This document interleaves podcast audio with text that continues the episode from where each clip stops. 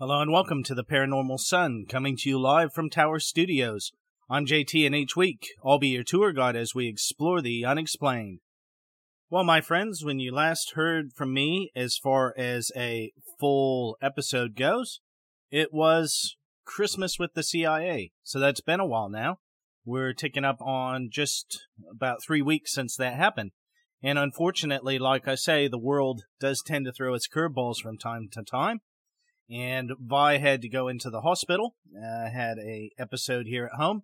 Now, the positive news is that she's looking good. She's acting better than she has in a long time, seems to be getting her rest, and we're just waiting on a few bits and pieces of tests to hear from the doctors as far as what's the what's the long-term management for her condition. So that's good. I mean, look, that's a positive and I'll definitely take that. But 2022 has already wound up and given me a full kick in the groin between that and something else that I just found out about a few days ago. I had the distinct pleasure of interviewing someone back in May of 2021, and as with several other shows, I just haven't got it edited and put out for you to listen to. But this person is a lovely lady named Susie Kerr Wright. Now, if that name sounds familiar and you qu- can't quite place it and you're thinking, JT, I know I've heard that name. Where have I seen it? Well, when I did a belated Christmas post and I said basically, if you want to send last minute gifts, here are some of the people that you can support that have been guests on the show. I included Susie's website on there and a short blurb about her. Now, Susie was a psychic um, medium, and she had some other ways to describe herself, but her handle was AstroGirl12 and AstroGirl12.com. And we we sat down, and Susie is the one guest that I've ever had that went as long as I did on the program. So what I mean is we talked for over five hours and we just had an astounding conversation, which will be released. Again, I've just got to get it edited. Well, I'd signed up for Susie's horoscopes because I found them eerily accurate. And in fact, so accurate that I told a few other close friends, hey, you might want to check these out because it's been really accurate to me. And I'd given Susie feedback. Well, in dealing with Vi's stuff, um, once she was home, I was kind of looking through my emails and I had an email from the horoscope email and it said, please read. And I read this email and unfortunately, Susie had checked into hospital with some complications and never checked out. So it hit really close to me on a few levels. The first being that it was this lovely lady, full of energy, full of life, and secondly, obviously, that Vi had just been in hospital and that Susie had passed away. And uh, uh, honestly, folks, it was one of those moments where I needed a chair and I just needed to sit down because it was just really shocking to me. So that episode will be coming out. In fact, it'll be a multiple parter, I'm sure, because even if you say, let's take out um, an hour of editing, which probably won't be that much, then you're probably talking about at least two two hour shows. Well, I just wanted to read you something from Susie's website. And this is from her husband, David. Now, I, I, I haven't had the pleasure to talk to David or didn't get to know David, but the plan was, I mean, look, I really enjoyed Susie's, uh, the talk that we had, the conversation. Susie was a big Art Bell fan as well. And we just really, it was one of those things where you sit down, you have a conversation with someone and everything kind of clicks. You think very similarly, you see the world in a similar view. And I've got no problem with people with opposing views, but all I'm saying is we've all had these conversations in life. So I want you to understand you meet someone for the first time, you sit down, you have a conversation, you're like, wow, that's a really astounding, deep conversation. Well, the plan was definitely to have many more of these. Um, and I'm really sorry that I didn't because, it, like I say, it was an astounding conversation. But I am very thankful that I got that time with Susie. So here's what David wrote about Susie, and it says, I just want to say to all her friends that ever had a reading, listened to a podcast, took a class, or are simply fans of Susie, she absolutely loved you all. Susie made it her life's work to help people and give hope, comfort, and peace to anyone that needed it. Her smile was infectious, and her laugh is still ringing through the walls of our house. She worked so hard at being better at her craft every day. always striving to be the best, most reliable and accurate at whatever she did, and present it with the most love she could. She took her world very seriously. Every one of you was important to her. She was a very powerful, bright light in my life, and our marriage of 20 years was a total adventure that we were so fortunate to share. She was the perfect wife, friend, and partner for me, and the void she leaves in my life is large. We were independent people but functioned as a single unit, each supporting the other in any direction we wanted to pursue. Our vow to each other was, I love you no matter what. My wish for each and every one of you is that you will be enriched and your happiness will be abundant in every aspect of your life. Susie wanted to get the most out of life and pass all her knowledge, power, and love to anyone that is in need. Consider that you are the lucky ones and enjoy the benefits of her blessings. Fly high, my angel. Though your work on earth is done, I know you have much to do in your new universe. I love you no matter what. Now, uh, folks, one of the things that Susie and I talked about was just what happens after death? What happens after we pass this mortal coil? And I know we talked about it. I'm not sure if it's on the recording or it was before we we started, but we definitely talked about saying that once we go, we're going to get all the answers, right? So we're going to know what's beyond life and, and everything else. So definitely now Susie will know those things. And I, honestly, folks, this one really hit hard because I've enjoyed every guest I've had on the show, don't get me wrong. But it was just one of those things, like I say, where I sat down with Susie and we talked for five hours and, and we could have talked for another five hours. I mean, it, it was that good of a conversation. And to see her leave her, her husband and her loved ones behind, it, it is really hard on me um, to, to know that she's passed away. Now, we're all going to pass away. And I get that. And I know that in my mind, and I say that to people every day. Our time, everyone's time is going to come, right? No, I'm under no illusions of that. But there are just some people in this world that, that you see leave that are such good people, um, and such positive people, and it rubs off on you. You hate to think of the world without them. And, and I guess that's what I really struggled with when I heard that Susie had passed away. So we're to do things a bit different tonight, folks. Um, like I say, I don't really have the episode edited or ready to go, but this is going to be a fairly short episode. So we are going to do some news of the dam segments for you because, um, I, I want to get some stuff out there for you, but this is going to be a fairly short episode, mainly because I want to get something out there for you and I want to have some new content out there for you.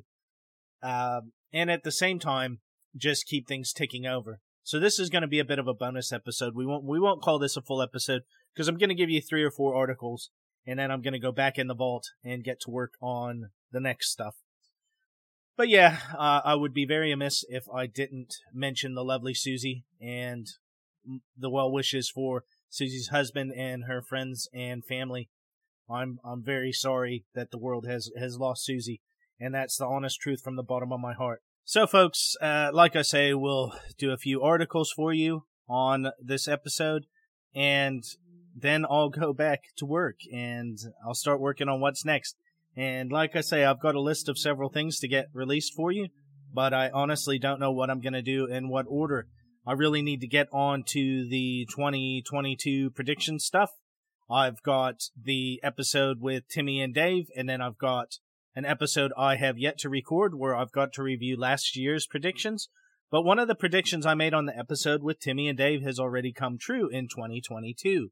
And I basically said that 2021 was a very quiet year, uh, when you look at it historically for earth changes, meaning volcanoes, earthquakes, everything else. And I said, as much as I don't want it to be true, I could see much more upheaval in 2022 uh, versus 2021. And sure enough, here we've had this massive volcanic eruption in Tonga. And luckily for us, now unfortunately for Tonga, this has happened. At this point, there have been no deaths, which is really positive. Um, I, I'll touch wood and try and stay positive on this matter, but surely someone has passed away because this is a pretty, pretty bad eruption, pretty catastrophic eruption we're really lucky that it's in the middle of the Pacific Ocean as well, because if this would have been on land, it would have been really bad. I mean, I don't know. They'll they'll make comparisons over the coming days. But looking at this eruption myself, from the footage I saw on the news, it reminded me very much of the eruption when I was a boy, Mount St. Helens. It was dark at, uh, in Tonga from the ash. So, you know, it was like black, like pitch midnight in the daylight because of the ash, which is what happened with Mount St. Helens. It was very bad. There was a tsunami. Um, I don't know what it did in the Pacific because I haven't heard any reports of damage in places like Fiji and Samoa and Vanuatu and that, but it definitely reached here in New Zealand and damaged a lot of boats up north in a marina that seems to get every tsunami that comes to New Zealand. And I've been to that marina in Tutukaka. Um, but anyway, um, unfortunately, I was correct on that, and I hope that I'm wrong for the rest of the year, to be brutally honest, because it's not something I want to see anyone dealing with is, is stuff like this. Earthquakes and uh, volcanoes and, uh, yeah, uh, cyclones and all of it. Um, not something that's really great for people in general. So, uh, yeah, I need to get those episodes out. And I already see that our friend that I commented on last year, the Grand Wizard or whatever from Mexico, is already making predictions about 2022 as I guess that's his job, right? So he's not going to stop just because he was wrong about the election um, or other things. So we'll we'll just see. We'll see what the Grand Poobah has to say when we get around to him.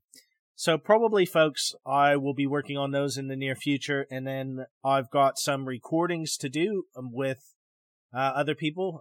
so sorry, folks, my thoughts are just a bit disjointed. So I've got some interview recordings to do, basically. And obviously, I've got interview recordings to get edited and released. So we'll do our best here in Tower Studios to get back to a steady output of content. Now, for a while there, I was trying to get two shows out a week. I, I don't know if I can do that, honestly, but I'm going to do my best. I'm going to do my best to play catch up, all right? So now, for those of you who may not know, there was a gentleman in the early 1900s in the US named Charles Fort. And Charles Fort was interested in all of these things that you and I are interested in history's mysteries, cryptids, and especially sea monsters, strange lights in the sky, strange objects falling from the sky, and so much more. Well, Charles Fort started gathering these stories. At the time, there was no internet, obviously. So Charles Fort gathered these stories, and often they were just bylines, short paragraphs from magazines and newspapers from all over the world. And he gathered them on index cards, and he saved up 30, 40, 50,000 of them. And then Charles Fort took the time to write four books on these subjects, and he wrote them in a very matter of fact way. Here is the story of someone seeing a sea monster. What do you think it could have been? I think maybe this is possible. What do you think? And the whole idea was obviously to get people like you and I to fire our collective thoughts and say, I wonder what it was, and I wonder how many more cases are there out there in the world like this. Well, Charles Fort referred to anything that was ignored or excluded by science.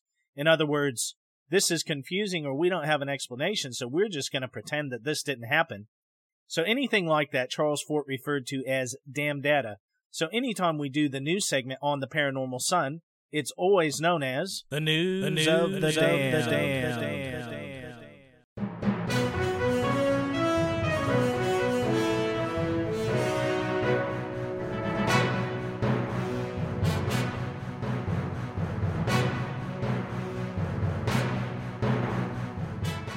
Right, so we've got the first one here. The first article of the News of the Damned is one from Trey.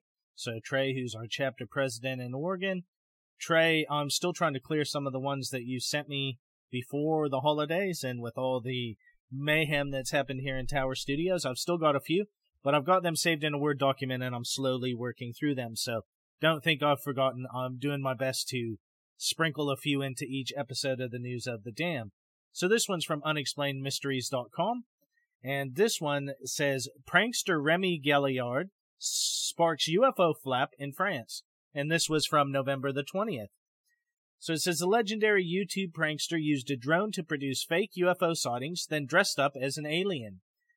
Gaillard, who remains one of YouTube's most notorious pranksters, is certainly no stranger to controversy, having been apprehended by the police on multiple occasions due to his audacious stunts, which have included go karting around town as Mario, dressing up as a speed camera, and sneaking into a Mr. Universe competition by pretending to be one of the contestants. His latest stunt, which produced a spate of UFO sightings in southern France, involved flying a drone equipped with a light around the area at the same time each night. He then dressed up as an alien and pulled a series of elaborate pranks involving a crashed UFO. These included calling a garage to pick up his broken down flying saucer, being photographed filling his UFO with gas, and being caught trying to hitchhike to Area 51 at an airport runway. In another scene, he held up queues of traffic while trying to abduct a cow in the middle of the road. As is often the case with Gaillard, some of these pranks will have likely put him at odds with local authorities, especially with the fire brigade being called out during the airport gag. So, for those of you that don't know, in the U.S., the fire brigade, that will be the fire department. Sightings of his fake drone UFO even made the local news on more than one occasion. And then you can check out the full video below. It says so. As always, folks, I've always got a link in the show notes to each one of the articles of news of the damned that I cover. So, yeah, interesting one here. I'm always divided when it comes to things like this, and, and I'll tell you why. I, you might think I've got a problem with someone making fun of UFOs and that, but I, I really don't. As long as it's done in a, in a matter like this, where he's not really presenting it as a fact that these are UFOs and he's not trying to, I gotcha. He's poking fun at UFOs, which I really have no problem with. My issue is more with people who fake where they try and say this is an authentic UFO case, and then they fake it to basically say, "Aha, I caught you." And anyone who believes in any of this is obviously deluded because they fell for my BS. Those are the ones that I've got more of a problem with. The the much more gotcha type moments, things like this. Hey, UFOs, for whether you like it or you don't like it, UFOs are a part of the societal fabric of the world now. I mean, there's not much that you can't find UFOs involved in. From TV shows making fun of it to, oh, what did you see a UFO or were you abducted? To the news covering it, to all kinds of bands doing songs about UFOs. And I mean, it's basically become ubiquitous in almost every society around the world. So there's always going to be someone out there who's going to poke a bit of fun at it. And as far as I'm concerned, it's publicity and it gets people thinking about it. And with 2021 and all that happened in 2021 as far as people just being more involved, being more conscious about UFOs and what's going on, and in particular, what the U.S. government may know or may be investigating around UFOs, yeah, uh, like I say, uh, I've really got no issue with it. My only issue is if you try and present it as this is a real UFO, and then it's not, and then it ends up being, aha, I got you. I, I, I caught you believing in something and it was all fake. So that means every UFO sighting ever in the history of humanity is fake. So I've really got no issue with that. And thanks for sending that through, Trey. And that name did send, sound familiar. And then as I was reading it, that speed camera one is an absolute classic, folks. It's pretty funny. He basically stands on the side of the road. And when a car drives by fast, he like, I'm assuming he flashes a camera, flashes his phone, and it looks like a speed camera going off. And then he starts to walk away and the car comes driving back. It's pretty funny. But anyway, folks, so so there's the first article of the news of the damned. And again, if you want to read that yourself or see the video, check out the link in the show notes. So the next one here is about the volcanic eruption in Tonga. So for those of you in the US that don't know a lot about the Pacific, the way that we see the Pacific here in New Zealand and Australia is that it's very similar to how in the US we used to look at the Caribbean and Central and South America. It's basically our backyard. So nearly everyone here in New Zealand and Australia would have known or met someone from these different countries like Tonga and Samoa and Vanuatu and Fiji and elsewhere, uh, Cook Islands, Nauru, uh, all of these different countries. So it for us, what I'm saying for us, it's not just some country in the middle of nowhere. Uh, as soon as I heard about this eruption, I thought of people that I know that are from Tonga. And then also, of course, because I had mentioned that on the show with Dave and Timmy, um, it was very front of mind, uh, kind of keeping an eye out for natural disasters going on. So this one is from the Indian Express, which is obviously an Indian website, and it says explained why the volcanic eruption in Tonga was so violent and what to expect next. The Hunga Tonga Hunga Ha'apai volcano has erupted regularly over the past few decades.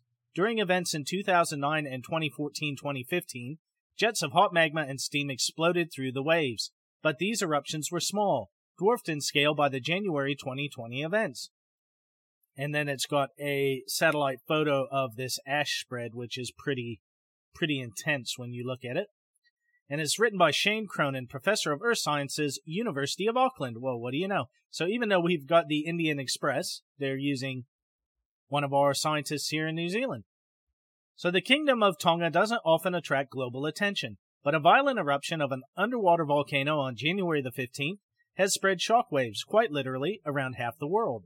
The volcano is usually not much to look at. It consists of two small uninhabited islands, Hunga Ha'apai and Hunga Tonga, poking about 100 meters above sea level, 65 kilometers north of Tonga's capital, Nuku'alofa. After hiding below the waves is a sorry, but hiding below the waves is a massive volcano, around 1800 meters high and 20 kilometers wide. So that's about 12 and a half miles. The Hunga Tonga Hunga Ha'apai volcano has erupted regularly over the past few decades.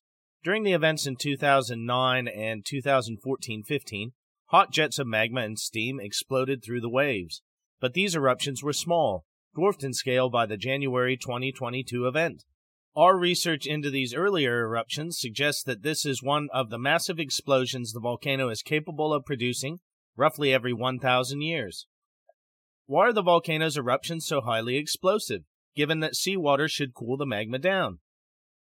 If magma, if magma rises into wa- seawater slowly, even at temperatures of above 1200 degrees Celsius, a thin film of steam forms between the magma and the water. This provides a layer of insulation to allow the outer surface of the magma to cool. But this process doesn't work when magma is blasted out of the ground full of volcanic gas. When magma enters the water rapidly, any steam layers are quickly disrupted, bringing hot magma in direct contact with cold water. Volcano researchers call this fuel coolant interaction, and it is akin to weapons grade chemical explosions. Extremely violent blasts tear the magma apart. A chain reaction begins, with new magma fragments exposing fresh, hot interior surfaces to water, and the explosions repeat, ultimately jetting out volcanic particles and causing blasts with supersonic speeds. Two scales of Hunga eruptions. The 2014 2015 eruption created a volcanic cone, joining the two old Hunga islands to create a combined island about 5 kilometers long. That's about, I want to say, about three miles long, roughly. We visited in 2016 and discovered these historical eruptions were merely curtain raisers to the main event. Mapping the seafloor, we discovered a hidden caldera 150 meters below the waves. The caldera is a crater like depression around 5 kilometers across. Small eruptions, such as in 2009 and 2014 15, occur mainly at the edge of the caldera, but very big ones come from the caldera itself. These big eruptions are so large, the top of the erupting magma collapses inward, deepening the caldera. Looking at the chemistry of past eruptions, we now think the small eruptions represent the magma system slowly recharging itself to prepare for a bigger event. We found evidence of two huge past eruptions from the Hunga caldera in deposits on the old islands.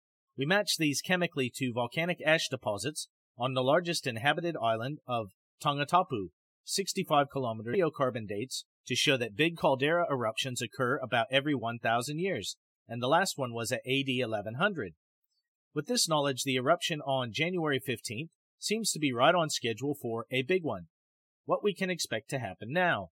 We're still in the middle of this major eruptive sequence, and many aspects remain unclear partly because the island is currently obscured by ash clouds. The two earlier eruptions on December 20, 2021 and January 13, 2022 were of moderate size. They produced clouds of up to 17 kilometers elevation and added new land to the 2014-2015 combined island. The latest eruption has stepped up the scale in terms of violence. The ash plume is already about 20 kilometers high. Most remarkably, it spread out almost concentrically over a distance of about 130 kilometers from the volcano, creating a plume with a 260 kilometer diameter before it was distorted by the wind. And I can't speak for everyone around the world, but here in New Zealand, they've shown the satellite image on the news several times. And yeah, when you see it on that satellite image, it's pretty, yeah, it, it's pretty impressive. And I don't mean in a good way.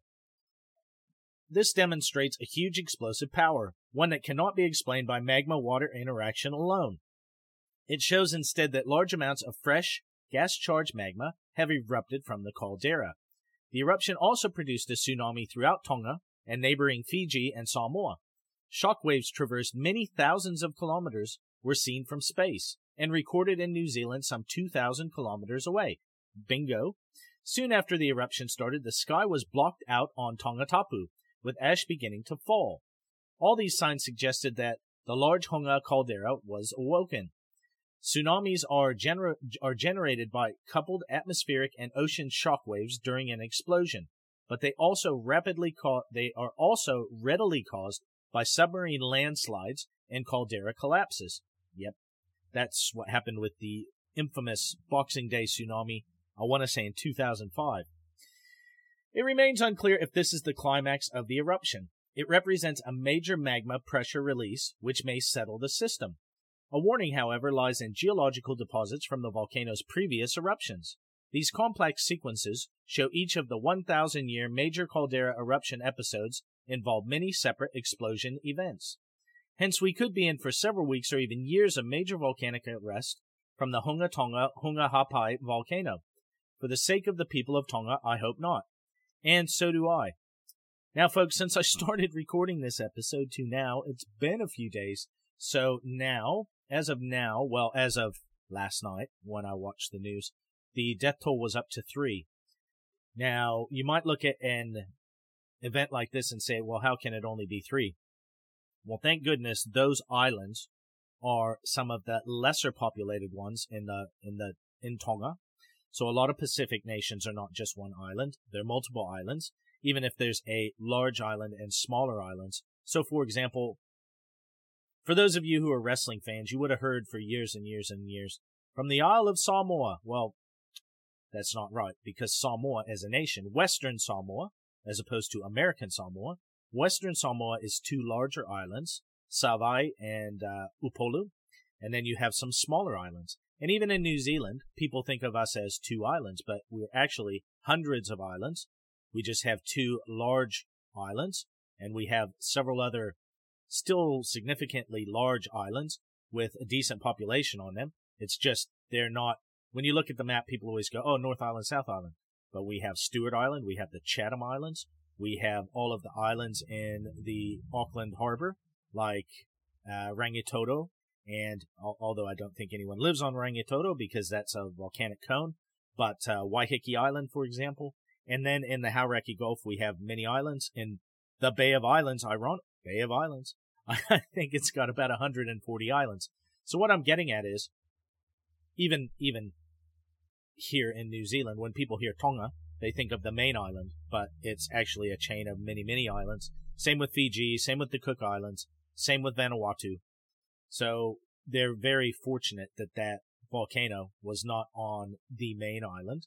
And the eruption is, of course, still catastrophic. It's going to affect a lot of people's lives and I'm sure the death toll will go up, but what I'm saying is it shouldn't be in the hundreds or thousands. It's more of a financial impact and a impact on people's livelihood. I mean, a lot of people can't drink water there. They they won't be able to grow crops for a significant amount of time.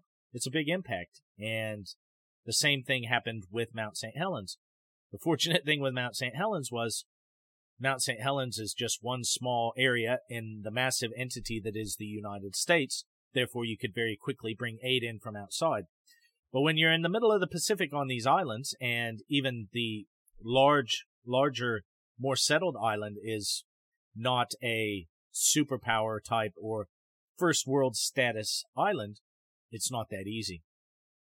And this is why when we talk about mega events like IE, people talk about the the um, Yellowstone caldera going up in smoke one day, if something like that ever happens, it's really gonna stretch the resources of the United States to the brink because it will affect such a large area of the country.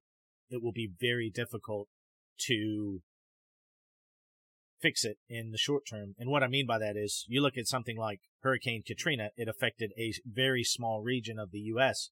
So you can bring in stuff from outside. But if you've got most of the western U.S., for example, under ash clouds and continuing threat of volcanoes and everything else, yeah, it's going to be a lot different game. So let's hope that in our lifetime, in our children's lifetime, in our grandchildren's lifetime, that that never happens. Because if it does, yeah, it'll be pretty significant and it will make things like and I'm not saying they aren't important, but it will make things like COVID and the climate change and that look like nothing in comparison. In fact, they uh, scientists believe that there was an eruption event in Indonesia. I want to say around 200,000 years ago that basically bottlenecked our entire species to the fact that basically they can track our DNA back to that choke point in history where there were maybe a few, maybe at most a few hundred thousand humans on the entire planet because it killed that many of us off with this huge ash cloud and blocking out the sun and everything else. So yeah, I digress, uh, but it is very serious. And to anyone who is of Tongan extraction, or if you have friends or loved ones there, or you've just holidayed there, or you know some lovely Tongan people like we do here in New Zealand, all the best to Tonga. And I just hope that you come out of this as positively and with as little damage to your country as there can be. So again, folks, as always with all of these episodes, there's a link to that article in the show notes if you'd like to check out more. So the next one here is an interesting little one, and of course, as soon as I start reading this, you'll realize why I couldn't let it go past me without covering it. So this one is titled, it is from getpocket.com. I know, but I get my news everywhere. What I'm saying is probably never heard of that website. I hadn't, but I saw the article pop up in my newsfeed and I was like, gotta cover that. So this one says, did a Viking woman named Gudrid really travel to North America in 1000 AD? And this is from Pocket.com, but it's originally from the Smithsonian Magazine. The saga suggests she settled in Newfoundland and eventually made eight crossings of the North Atlantic Sea. So was her name Gudrid Columbus? What I'm getting at, folks, is again, we just keep turning back the clock on a lot of things that we were told as kids in 1492, Columbus sailed the ocean blue.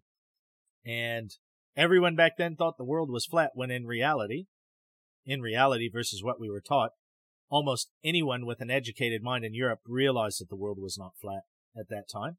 Or, and again, I'm not attacking anyone who might be a flat earth believer, but I'm just saying the general consensus of the world being round everyone back at that time, the educated people, believed the world was round, not flat. And we were taught in school that Columbus proved the world was round, and Columbus was out on a limb by thinking the world was round. But like I say, European scholars didn't think it was flat. Okay, so got a beautiful photo of a Viking longship here, which is pretty cool to see. So it says more than a thousand years ago, a woman named Gudrid sailed off the edge of the map with her husband and a small crew, landing in what the Vikings called Vinland, and what is now Canada. She lived in and explored Newfoundland and the surrounding environs, uh, sorry, environs for three years, bearing a son before returning home to Iceland. Ultimately, she made eight crossings of the North Atlantic Sea and traveled further than any Viking that we know of from North America to Scandinavia to Rome, or so the Viking sagas claim. But did Gudrid, oh boy, I'm gonna struggle with that name, Thorbjornardóttir, the far traveler, really exist? And if so, did she really set foot in the Americas 500 years before Christopher Columbus? Definitive answers to these questions will remain out of reach unless physical evidence or more reliable documentation emerges. Highly unlikely scenarios. Still says Nancy Marie Brown, author of the 2007 biography The Far Traveler, Voyages of a Viking Woman. Gudrid's story suggests that Viking women were as courageous and as, and as adventurous as Viking men, and that there were far fewer limitations on the life of a woman in those times than we may think. what the sagas say about Gudrid. Gudrid's name appears in two Viking sagas, specifically the Saga of the Greenlanders and the Saga of Eric the Red, known collectively as the Vinland Sagas. Yeah, and I remember doing my best to study those when I was young, but it was hard to get your hands on the actual text. You more got people's interpretations of what they said. Her story differs slightly between the two accounts. In Greenlanders, Gudrid is poor and ends up shipwrecked on her way to Greenland. In Eric the Red, she's wealthy and survives a harsh Greenland winter before traveling to Vinland. Each saga is like a giant, centuries old game of telephone. Sometimes it's a harsh winter, sometimes it's a shipwreck. But regardless of which saga one reads, certain elements of Gudrid's story remain the same. In both chronicles, Gudrid is born in Iceland sometime in the late 10th century.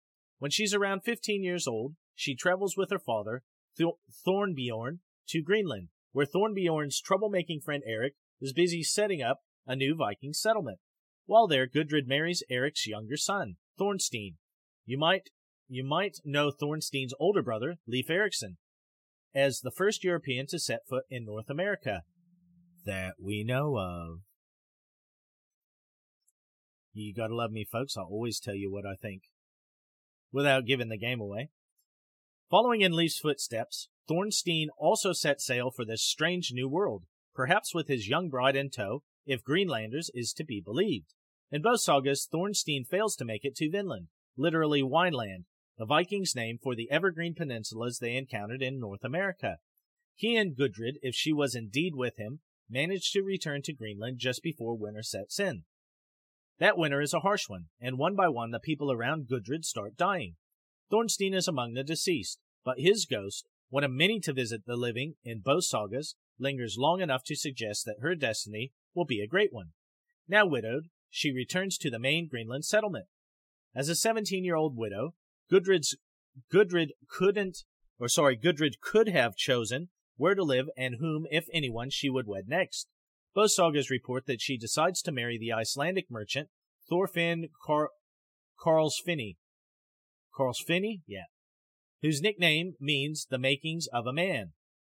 Gudrid sails to the New World with Thorfinn. There they have a son, Snorri, and after three years sail back home. Though one saga has the young family taking a detour to Norway, both accounts ultimately find Gudrid back in Iceland at a farm called Glomber. It's only in Greenlanders that we hear what happened to Gudrid next. Now a much older woman, somewhere in her 40s or 50s, she embarks on a pilgrimage to Rome making the journey almost entirely on foot before returning to her farm to live out her days as a nun and a recluse. Scholars aren't entirely sure what being a Viking nun looked like in the early 11th century, as Brown points out in her biography of Gudrid. The Gudrid, the Gudrid presented in both sagas is dignified and sensible. In Eric, she's the fairest of women and has a lovely singing voice. In Greenlanders, she's described as knowing well how to carry herself among strangers a reference to a later scene in which she speaks to an indigenous North American woman. Can the sagas be trusted? Can contemporary observers trust the sagas? These accounts, after all, include ghosts, dragons, witches, and all sorts of clearly fictional events. Okay. Yeah, ghosts, dragons, witches. I'd posit to say that two out of three of those, in my mind, are not clearly fictional, and the third one, again, could have a still have a clear footing in fact, which is dragons. So, but I digress. It is the Smithsonian, my friends. But historians also know that the sagas contain the names of real people, including Viking kings and queens. They tell of real battles, real settlements, and real cities. As scholar Lars Lönnroth writes, the sagas all claim to present some kind of truth, though the truth has to be parsed out from the tales of trolls. In The Far Traveler, Brown points out that asking not, are the sagas true, but are they plausible, is a far better barometer for testing the story's veracity. Both Greenlanders and Eric the Red were passed down orally for more than 200 years until finally being written out sometime in the 13th century. Makes sense. Audiences familiar with saga characters like Gudrid would have called storytellers out if they took too many liberties. Imagine it as a form of communal fact checking. It's kind of like us telling stories about George Washington, Brown says. There's only so much you can make up. Did he cut down the cherry tree? Well, okay, we'll give you that because we all heard it when we were kids. Did he cross the Delaware River? Yes, probably. There was a shared common knowledge of the saga characters, and you can only create so much within that frame. While some of Gudrid's story handed down in the sagas might be apocryphal, like her husband's ghost coming back for a chat, Brown and other scholars argue that portions of the narrative are are based on actual events. And again, I get that someone like me is never going to have a job at the Smithsonian, but I think it's plausible that her husband's ghost came back for a chat. Archaeology can often verify saga events. When archaeologists pay attention to the sagas and actually go looking for stuff where the sagas say they should look, Brown says, they have often found what they're looking for. In Gudrid's case, archaeologists have excavated the Glembauer turf house, described in the sagas as her final home in Iceland. The structure is unlike any other Viking Age turf home in Iceland, most resembling one built hundreds of miles away in a North American Viking settlement. The very settlement Gudrid and her husband supposedly built on the tip of the Newfoundland Peninsula. I'm trying to remember what it is, but I'm sure they'll tell us here. Yet, the only known Viking settlement in North America, Lance, Lance, Os, Lance, Ox, uh, Lance Ox, Lance, Lance Al Meadows. trying to remember how to pronounce it right. And any French speakers out there, please, I do apologize. Is located in the north northernmost part of Newfoundland. A windy spot, the settlement was likely meant to act as a staging area for exploration further south. Carbon dating has placed its creation around 1000 AD, give or take 20 years, which lines up when with when Leif Erikson and later Gudrid would have visited the New World. Archaeologists uncovered three turf dwellings, a forge, and four workshops at the Meadows. Nails and wood shavings found scattered on the floor of the workshop is indicated is sorry indicate that Viking settlers repaired boats there hundreds of years ago.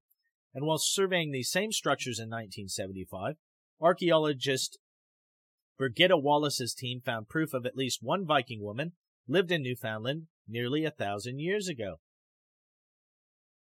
Okay, so this does go on a bit, so I'm not going to read all of it. But yeah, very interesting. And again, I get that I am not a mainstream writer for whatever publication. The New York Times, the Smithsonian Magazine, whatever you get. But I find all of this completely plausible. I would also argue this is now this JT's this is this is for free, all right, folks. I'm giving you this for free. This is JT's personal opinion. I have no doubt in my mind that the Vikings got much further south than Newfoundland and much further south than Canada. I've got no doubt in my mind that the Vikings explored parts of the northeastern U.S. and maybe further afield. Places like potentially the Kensington Runestone area in Minnesota. But for, I've got no doubt in my mind that they were in places like Massachusetts and Rhode Island and um, maybe even into like Delaware and Virginia. Again, that's my personal opinion, all right? And there'll always be people that are lining up to take pot shots at you when you say something like that. But for JT, I've seen enough evidence of strange things in the area, i.e., Viking coins, petroglyphs, things like this. And also, again, not to beat the drum to death, but the same scientists who say if you say that something wasn't built by a group of people who were there before Europeans, you're racist because you're saying you're taking that achievement away from them. But at the same time, they refuse to listen to the narrative. And I got news for you. American Indians, and just for the record, folks, American Indians prefer to be called American Indians no matter what anyone who wants to be PC will tell you. If you, if you've ever met or you know an American Indian and being a quarter, I do. American Indians prefer being called American Indians because that's what Europeans called them for hundreds of years, and then all of a sudden it's like, instead of worrying about the impoverished life that you all have on the reservations and being huddled onto these little blocks of land that in many cases mean nothing to you as a group historically, it's just been convenient for the government to shove you onto that land. Rather than worrying about that and the systemic poverty and all the issues you have, let's let's worry about something really important like renaming a football team or calling you indigenous versus an American Indian. They don't care.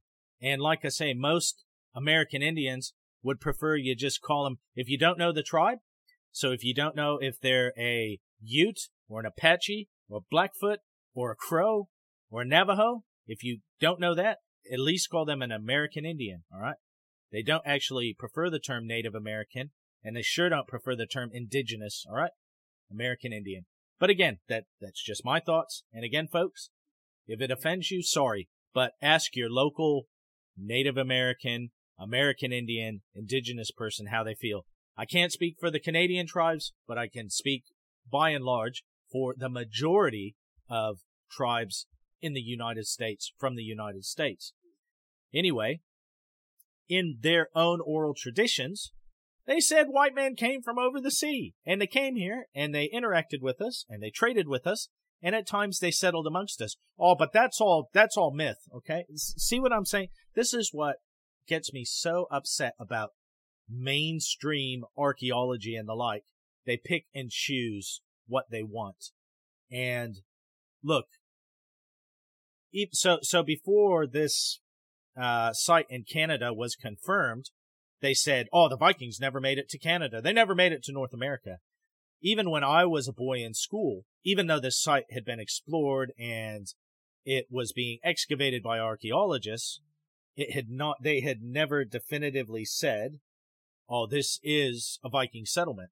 So even when I was still a boy, they said, oh, maybe Vikings were in Canada. Now we know for a fact they were, okay? And as far as I'm concerned, I know they were in the United States proper. Maine, Rhode Island, Massachusetts, etc. But again, that's my personal opinion. And I don't think it's very far to go out on a limb. I'm not saying they were in Los Angeles. I'm saying these were some of the best navigators in the world at the time. There was nothing stopping them from going from Newfoundland to uh, to the American Northeast, right? It's not like I'm saying they discovered Florida, all right? So it's not really that crazy when you think about it, my friends. It's just like for years and years and years in the Pacific, Western mainstream archaeology just didn't understand how good of a navigators the Pacifica people as a whole were. And when I say the Pacifica people, everyone from the Maori here in New Zealand to the Samoans to the Tongans to the Hawaiians to the Tahitians to the people from the Marquesas, all the people in the Pacific, how interconnected everything was. And more and more and more, when you listen to people like Scott Wolter, and I know for some people he's not your cup of tea, and that's fine.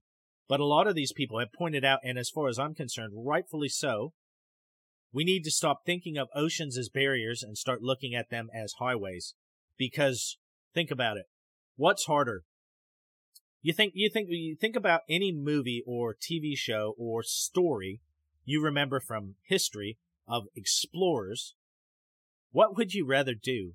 March through like dense jungles and forest and all that and maybe move a few miles a day?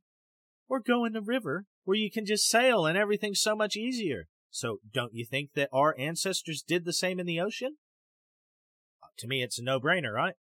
And this whole thought that all of our ancestors, be they European or, or Asian or Pacific Islander or anything African, to think that they were scared and huddled close to shore so we can see shore because we're so scared. It's all BS, right?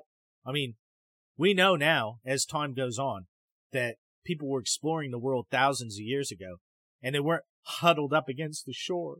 I'm scared. I'm scared of the big bad sea. Yes, of course, there are things out there that will terrify you. Even today, rogue waves, ships disappearing out of nowhere, um, all kinds of things, right? Potential cryptids out there in the water. I'm not saying there aren't things to be scared of, but what I'm saying is that if you think that all of our ancestors were cowards and busy huddled on the shore and only wading out up to their waist in the water, nah, sorry.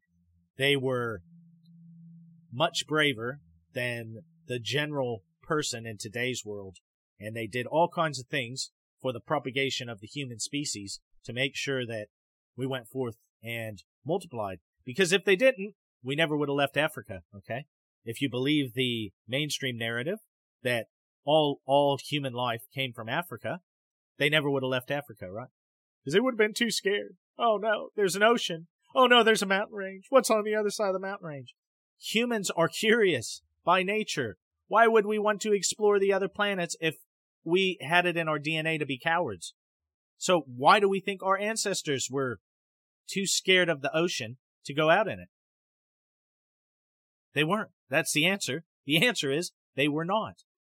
The Carthaginians and the Canaanites and trying to think of the other group, um, the Phoenicians. We now know that 3,000 years ago they were out sailing in the Atlantic, and guess what? They weren't they, they they weren't huddled up going, "Oh, we can't see the shore. We got to go back." We've got like as a collective species thing, we got to get out of this whole oh, our our, our ancestors didn't explore because they were scared of everything. They were scared of anything past the cooking fire. Nah, it's not human nature. Human nature is to explore. You look at, for example, you watch those um, shows like, uh, and I get they're contrived for TV, a lot of them, but you look at shows like Naked and Afraid. Once people sort their basic needs, shelter, food, fire, what do they do? They start exploring their surroundings. It's in our human DNA makeup nature to explore. We've always been a race of of, of explorers, or sorry, not race, uh, species. Again, I'm not the only one that feels that way, but but if you don't agree, that's fine. But I'm just saying, I think I've always been a big proponent of this. I think that as time goes on, and unfortunately we won't get most of the answers before I pass away, but I'm sure that they're going to just continue to wind the clock back on a lot of these things. And one day it will be common knowledge that Europeans were in North America over a thousand years ago, maybe two thousand years ago, maybe longer. I just think that clock's just going to keep getting wound back. Do I know who's got it at bay? Do I think that it's the Illuminati behind it all that don't want to admit it? No. I just think it's academia. And when you've got people who spend 30 years studying a subject and say, I'm the definitive expert on this, and no European set foot in the boundaries of the United States until X year, you've got a vested interest in making sure that that narrative stays the same. And people in your field that are scared of you because look at Egyptology and look at how Zahi Hawass controlled the narrative in Egypt for 30, 40 years of this is what happened. This was the timeline. This is who what built what.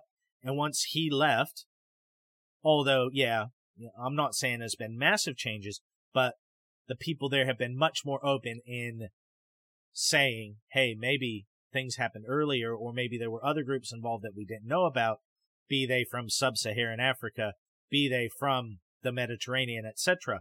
But when you control the narrative up until then, it's just like the party line. Think of communist Russia, communist USSR, when Stalin was in charge, and when Lenin was in charge, there was a party line. Step outside of the party line. Now, with them, you'd go to the gulag or get executed. But in academia, you'll lose your accreditation, they'll ridicule you in public, and you'll basically lose your livelihood and your career. And remembering, folks, many of the people in those fields, they're not just doing it for the money, but because they enjoy it and they love doing what they're doing. And who wants to have your dream gig sabotaged because you said something that upset the apple cart? There are people like me who don't care, but again, I don't make my living following mainstream academia, so completely different thing. Okay, so sorry about that diatribe, folks. It's hilarious, right? Because I thought this will be a shorter kind of bonus episode, and here, because of my tangents, we're going to be just as long as a normal seven or eight or nine uh, article episode of the news of the damned. But um, it's been a long time, and I miss talking to you. So sorry, not sorry, as the saying goes. Rightio. So we've got two more, and these are fairly short. Now, the first one is from coasttocoastam.com, and this came out January 14th. And I'm going to read it to you, and then I'll watch it and give you my unbiased opinion. So, this is Watch Eerie Fleet of UFOs filmed in Illinois. Now, again, having spent several of my formative years in Illinois, I couldn't go past this article. So, the YouTube video, just so you know, it's titled UFO Fleet over Beach Park, Illinois, November 26, 2021, UFO sighting news. I don't know where Beach Park is, but I'm assuming it's up by Lake Michigan because there's not a lot of there are lakes all over Illinois, but I can't think of anywhere named named with the name beach in it that wouldn't be along Lake Michigan. A peculiar piece of footage circulating online shows several mysterious orbs floating through the night sky in Illinois, and some suspect that the odd glowing objects could be alien in nature. The intriguing sighting was reportedly, sorry, so it's just their typo.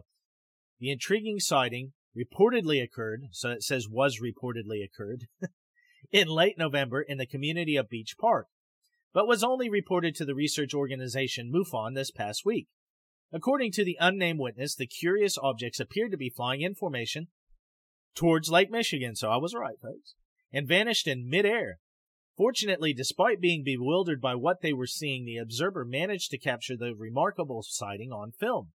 The puzzling video begins with a trio of lights first appearing in the sky, and the initial thought it is that perhaps it is a triangular UFO. However, the scene gets even stranger when the amazed witness notices that they describe as what they describe as a flotilla of five additional glowing orbs suddenly appearing on the horizon. To their credit, the person behind the camera does an admirable job of trying to follow the lights, though the anomalous objects largely remain indecipherable despite the individual's best effort to hunt the UFOs. As for what the odd objects might have been, some imaginative UFO enthusiasts have suggested that the orbs were a fleet of alien craft en route to a long rumored secret ET base hidden beneath the surface of Lake Michigan. Most skeptical minded observers have offered a more down to earth suggestion, such as drones or lanterns. The latter explanation seems to make the most sense, given the way that the orbs floated in an almost listless fashion before finally vanishing from sight. That said, what exactly the witness saw remains a mystery. Okay, folks, so I'm just gonna click play on this. It's a three minute video, so we're not gonna watch the whole three minutes. So it's a triangular formation, slightly askew. And the commentary is in Spanish, just so you know.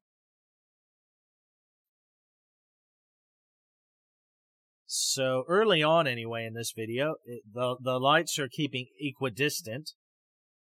Well, sorry, that's that's not actually what I'm what I'm saying is they're keeping the same distance they are at the beginning. They're not equidistant to begin with. Yeah, okay. So I see what he's saying. So you see the triangle here, and then you see several lights coming from this direction. And for argument's sake, just so you know, in the video footage, you can see in his windscreen and or windshield lights of cars driving down the road at the top, and they look nothing like this. So what I'm saying is, if someone comes along and tries to say these are headlights of cars, nah, because you can see the headlights of cars separately. So he's saying there's three there. There's there was five there. Now there's four. They are staying fairly the same distance, but lanterns, I would or I'd say, if I'm just giving a very top level explanation, this is what I would expect of something like a Chinese lantern. They're moving fairly slowly, fairly lazily across the sky, and they the the formation does start to distort. Okay, so I could see it being lanterns without digging into it much deeper. That's my thoughts on it anyway.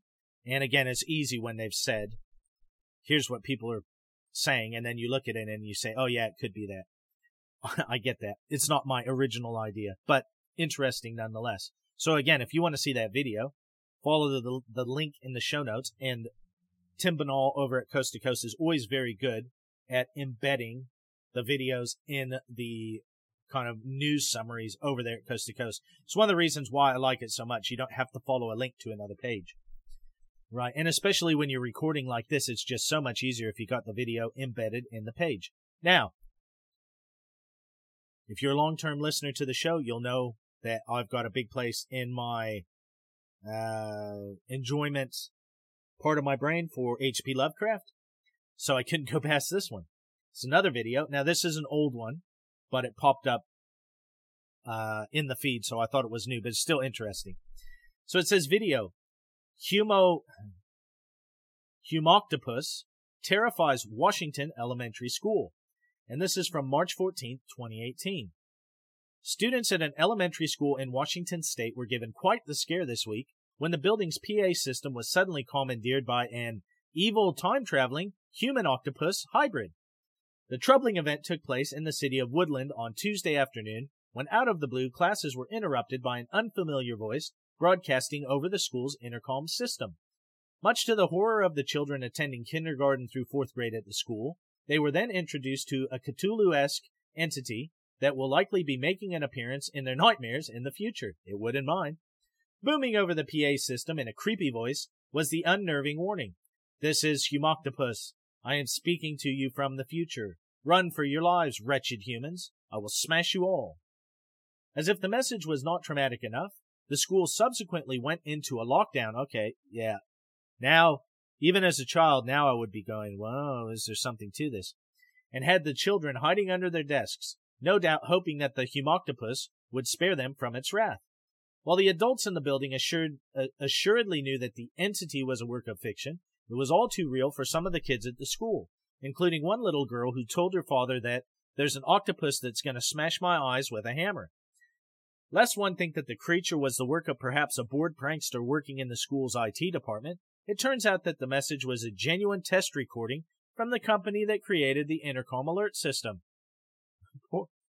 Honestly, I can laugh at this and I can find it humorous, but pretty poor choice for young children. If it was high schoolers, maybe it'd be a bit different. One can only wonder why, considering its intended audience, the company created such a haunting announcement that left the children in hysterics. The school ultimately issued a statement to parents explaining the situation and apologizing for subjecting the students to a gruff voice claiming to be the Humoctopus from the future who proceeded to make threats against present day humanity. We're guessing that the school administrators didn't expect to be writing those words when they woke up on a Tuesday morning. So again, folks, we've talked about it a lot on this episode, but life throws you curveballs. Life gets in the way. So yeah, definitely, I wouldn't think I would wake up and be writing that kind of apology letter, even hosting this show.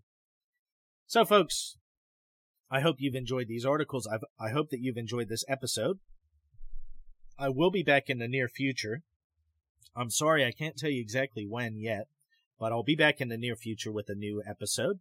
I've got an interview that I'm editing now, and then the interviewee asked me to just please let him listen to it before I release it, so it might take a little bit longer than I planned, but that'll be out in the next oh, week or two. And then also Betty and Barney Hill, yes, it's important, but I've still got to write the script for episode three. And in the meanwhile, I've also got my interview with Timmy and Dave, where we're talking about the new year. And then I've still got to get the New Year's episode with predictions and feedback on last year's predictions for you. So apologies, folks. I'll get all this to you as soon as I can. Have a great week. Stay safe. I can't remember what the J. Allen Hynek quote is right now, so we're just going to skip it. Take care. Much love. Stay safe out there, my friends. And I will talk to you as soon as I can.